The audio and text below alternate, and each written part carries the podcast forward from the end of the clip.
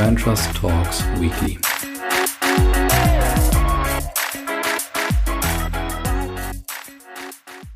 Hallo liebe Hörer, willkommen zurück bei BrandTrust Talks Weekly. Ja, ich fange ja immer gleich an und sage immer, es war total viel los, aber ich habe schon den Eindruck, das zieht gerade richtig an, trotz Sommerpause, Corona-Krise und Co. Es ist echt viel los in der Markenwelt. Ich hätte viel erzählen können, mache ich aber nicht. Ich versuche es natürlich wie immer kurz zu halten. Los geht's.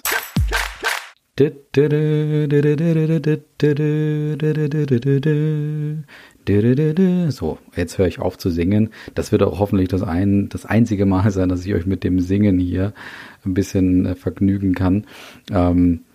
Es geht natürlich um 20th Century Fox. Das habt ihr an der Fanfare doch hoffentlich erkannt. Und warum ich darüber reden möchte, ist, weil Disney bekannt gegeben hat, dass sie 20th Century Fox, dass sie letztes Jahr für einen ganz netten Betrag von Fox gekauft haben, also von Rupert Murdoch Medienhaus abgekauft haben, dass sie das umbenennen werden. Und zwar von 20th Century Fox in 20th Television.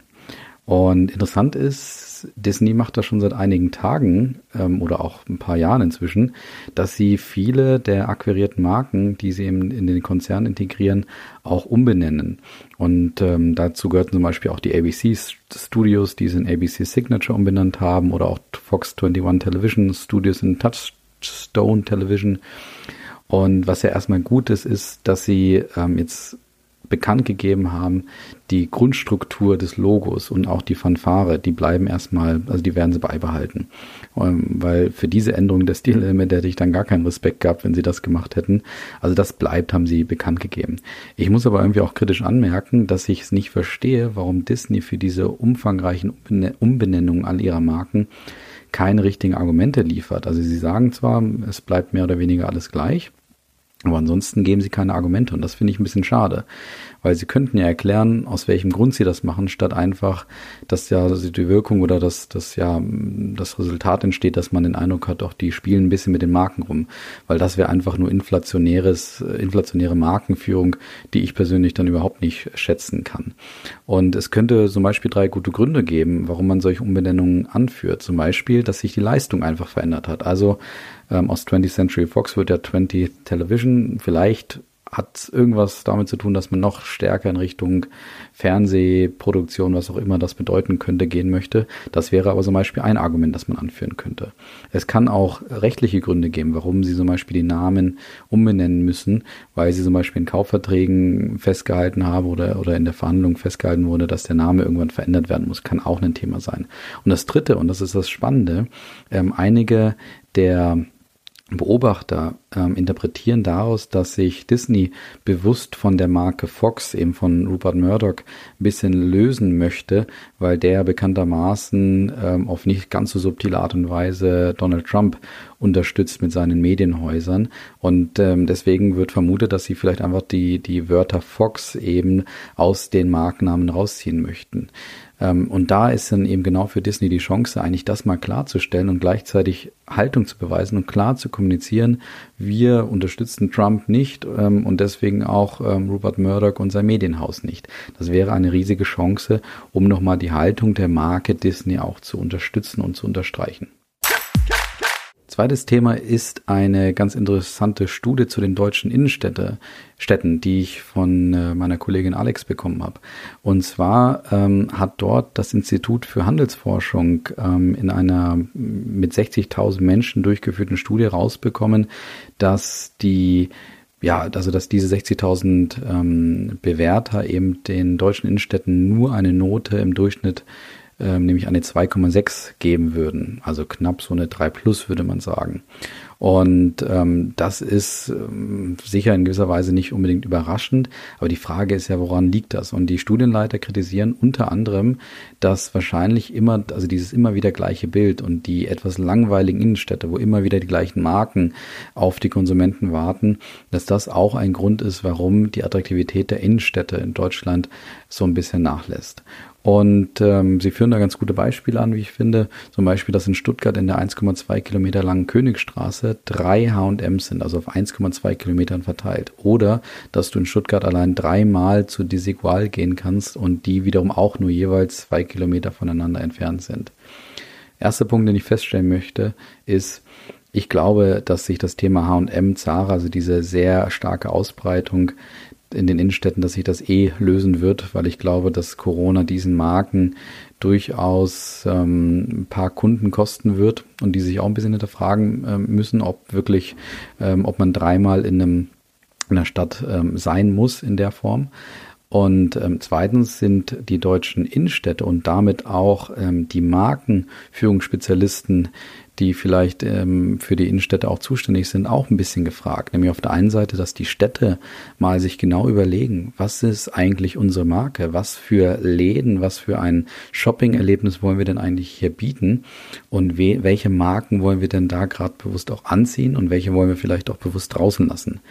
Und die nächste Aufgabe ist sicherlich dann auch für Marken, ja, also Shoppingmarken bzw. Modemarken dann auch, dass die sich auch mal überlegen, naja, kann ich denn vielleicht mutiger werden? Kann ich denn vielleicht auch mehr Erfolg in der Nische auch haben? Oder muss ich unbedingt zu so einem, ja, ich sag mal, Austausch sparen oder zu so einer Alltagsmarke, die für jedermann da ist, wie zum Beispiel H&M, muss ich unbedingt zu der werden. Und für Warenhäuser, wie zum Beispiel Karstadt und Galeria Kaufhof, die ja jetzt auch zusammengehören, ist es zum Beispiel auch die Frage, ob man auch öfter mal einfach neue Marken testet und die, also neue Nischenmarken, unbekannte Marken einfach mal auf die Fläche nimmt, um einfach zu gucken, ob die vielleicht besser ankommen bei den Konsumenten. Also eine ganze Reihe an Aufgaben für unterschiedliche Akteure, um die Innenstädte wieder attraktiver zu machen. Drittes Thema ist der Brandticker vom Horizont, der für Juli jetzt veröffentlicht wurde und wo Horizont mit den Marktforschern von AdWired und Spirit for Brands den sogenannten NPS, also den Net Promoter Score, erhoben hat und da ganz interessante Ergebnisse ermittelt hat. Und zwar ist dort eine Marke ein Gewinner, mit der ich persönlich nicht so gerechnet hätte und wo ich auch mal sagen muss, dass so meine Kollegen im Umfeld auch eher sehr bescheiden über diese Marke reden, und zwar die Marke Eurowings. Und die hat also im Juli ganz gut zugelegt beim Thema Net Promoter Score, und ich habe da eine Interpretation, die sich nicht unbedingt deckt mit den Interpretationen der Marktforschenden hier. Und zwar geht das auch zurück auf die McKinsey-Studie, die ich letzte Woche vorgestellt habe. Und dort habe ich ja beschrieben, dass gerade eine ganz interessante Chance für Marken auch ist, auch neue Kundengruppen zu gewinnen und bei denen auch eine Loyalität aufzubauen. Und so ähnlich, glaube ich, ist das bei der Eurowings auch der Fall gewesen. Eurowings ist gerade für Businessreisende natürlich eine sehr wichtige Marke, und die sind derzeit auch da. Das ist einer der Flieger, der ja auch ab und an mal geht. Und ich glaube, dass Eurowings dann an den Momenten der Wahrheit, also wo jetzt die Aufmerksamkeit von Flugreisenden, die eben nicht anders reisen können, gerade extrem hoch ist, dass sie an diesen Momenten der Wahrheit, wie wir es entlang der Customer Journey eben nennen, dass sie dort einfach liefern, schlicht und ergreifend. Und dadurch eben eine gewisse Zufriedenheit und auch Loyalität bei diesen Kundengruppen entstanden ist. Interessant ist nämlich auf der anderen Seite, dass ein Verlierer nämlich die Marke TUI ist. Und dort sehe ich es genau andersrum, wo ich mal davon ausgehe, weil da haben sie keine Gründe für oder nicht wirklich Gründe angeführt. Ich glaube, dass TUI derzeit erstens aus den Schlagzeilen nicht rauskommt, weil sie unheimlich viel Druck bekommen. Also sie haben jetzt wieder angeblich Staatshilfen beantragt, haben wohl lange Wartezeiten bei Erstattungen, haben Corona-Fälle in der eigenen Belegschaft und. Das drückt alles auf das Vertrauenskonto von TUI. Und ich glaube auch, dass sie gerade bei so typischen Momenten der Wahrheit, wie zum Beispiel der Erstattung, da wahrscheinlich nicht geliefert haben. Und das musst du in dem Moment. Du kannst nicht auf der einen Seite mit Stornobedingungen, die flexibel sind, irgendwie werben und dann wahrscheinlich gerade in dem Moment, wo die Aufmerksamkeit beim Kunden eben so hoch ist, dann nicht liefern oder die Kunden dann lange auf das Geld warten lassen. Interessant ist, dass weitere Gewinner übrigens die Volksbanken und die Sparkassen sind, aber das ist eigentlich auch nicht so wirklich überraschend, weil die Präsenz dieser Marken, dieses durchaus konservative, dieses sichere Image, das sie ausdrücken, das ist wahrscheinlich gerade etwas, wonach auch Kunden suchen. Wobei man auch dazu sagen muss, die Sparkassen leisten dort gerade echt gut. Die Sparkassen werden in diesem Sommer anscheinend die erste deutsche Bankengruppe sein, die Apple Pay über die EC-Karte anbieten werden. Also das ist durchaus ein sehr innovativer Schritt. Und da sehe ich jetzt auch gerade eine echte Chance auch für die Sparkassen und die Volksbanken, ja, so diesen sicheren Fels in der Brandung darzustellen als Marken, eben gerade für die Konsumenten, die eben sich jetzt auch nach Sicherheit sehnen, aber trotzdem agil und innovativ zu sein. Und die Sparkasse macht es mit Apple Pay dort gerade ganz gut vor. Kommen wir noch zum Gewinner, Verlierer und den Fundstücken. Es sind wieder 2 Fundstücke diese Woche, muss ich dazu sagen. Gewinner ist die Deutsche Bahn, die mit einer ganz smarten Reaktion bei Twitter aufgewartet hat. Und zwar, habt ihr vielleicht gesehen, ein Graffiti-Artist, Razor First heißt er, hat einen Mundschutz an einen ICE vorne dran gesprayt mit Graffiti. Und die Bahn hat dazu dann bei Twitter geantwortet, selbst Sprühdosen-Schurken, die sonst anscheinend wenig nachdenken, haben es verstanden. Denkt mal drüber nach, liebe Maskenmuffel. Also haben da mit Witz, aber trotzdem mit so einer Portion Kritik reagiert. Also ganz gelungen, wie sie es gemacht haben. Ich bin trotzdem gespannt, wann der Spaß ein Loch haben wird, wie man in Nürnberg und in Franken anscheinend sagt, habe ich zumindest gelernt. Also wann man dann irgendwann wieder auch kritisieren wird, wenn die ICEs da angesprayt werden. Und ich muss auch dazu sagen, die Aktion erinnert schon ein bisschen an Banksy. Aber jetzt erstmal Lob für diese gelungene Reaktion. Verlierer ist diese Woche Apple. Hätte man auch nicht gedacht, dass sie mal Verlierer sind, sind sie aber, nachdem sie ja letzte Woche von mir noch gelobt wurden. Apple führt interessanterweise jedes Jahr mehrere Prozesse gegen kleinere Bäckereien, Obstgeschäfte und gegen irgendwelche Startups, die anscheinend gegen Markenrecht verstoßen. Und zwar meistens liegt es daran, dass die ebenfalls einen Apfel oder einen obstähnlichen Gegenstand manchmal auch in ihrem Logo führen. Und dieser Tage hat es das Startup Prepare erfasst, also gegen die agiert jetzt Apple gerade vor Gericht, und zwar, weil die eine Birne in ihrem Logo drin haben.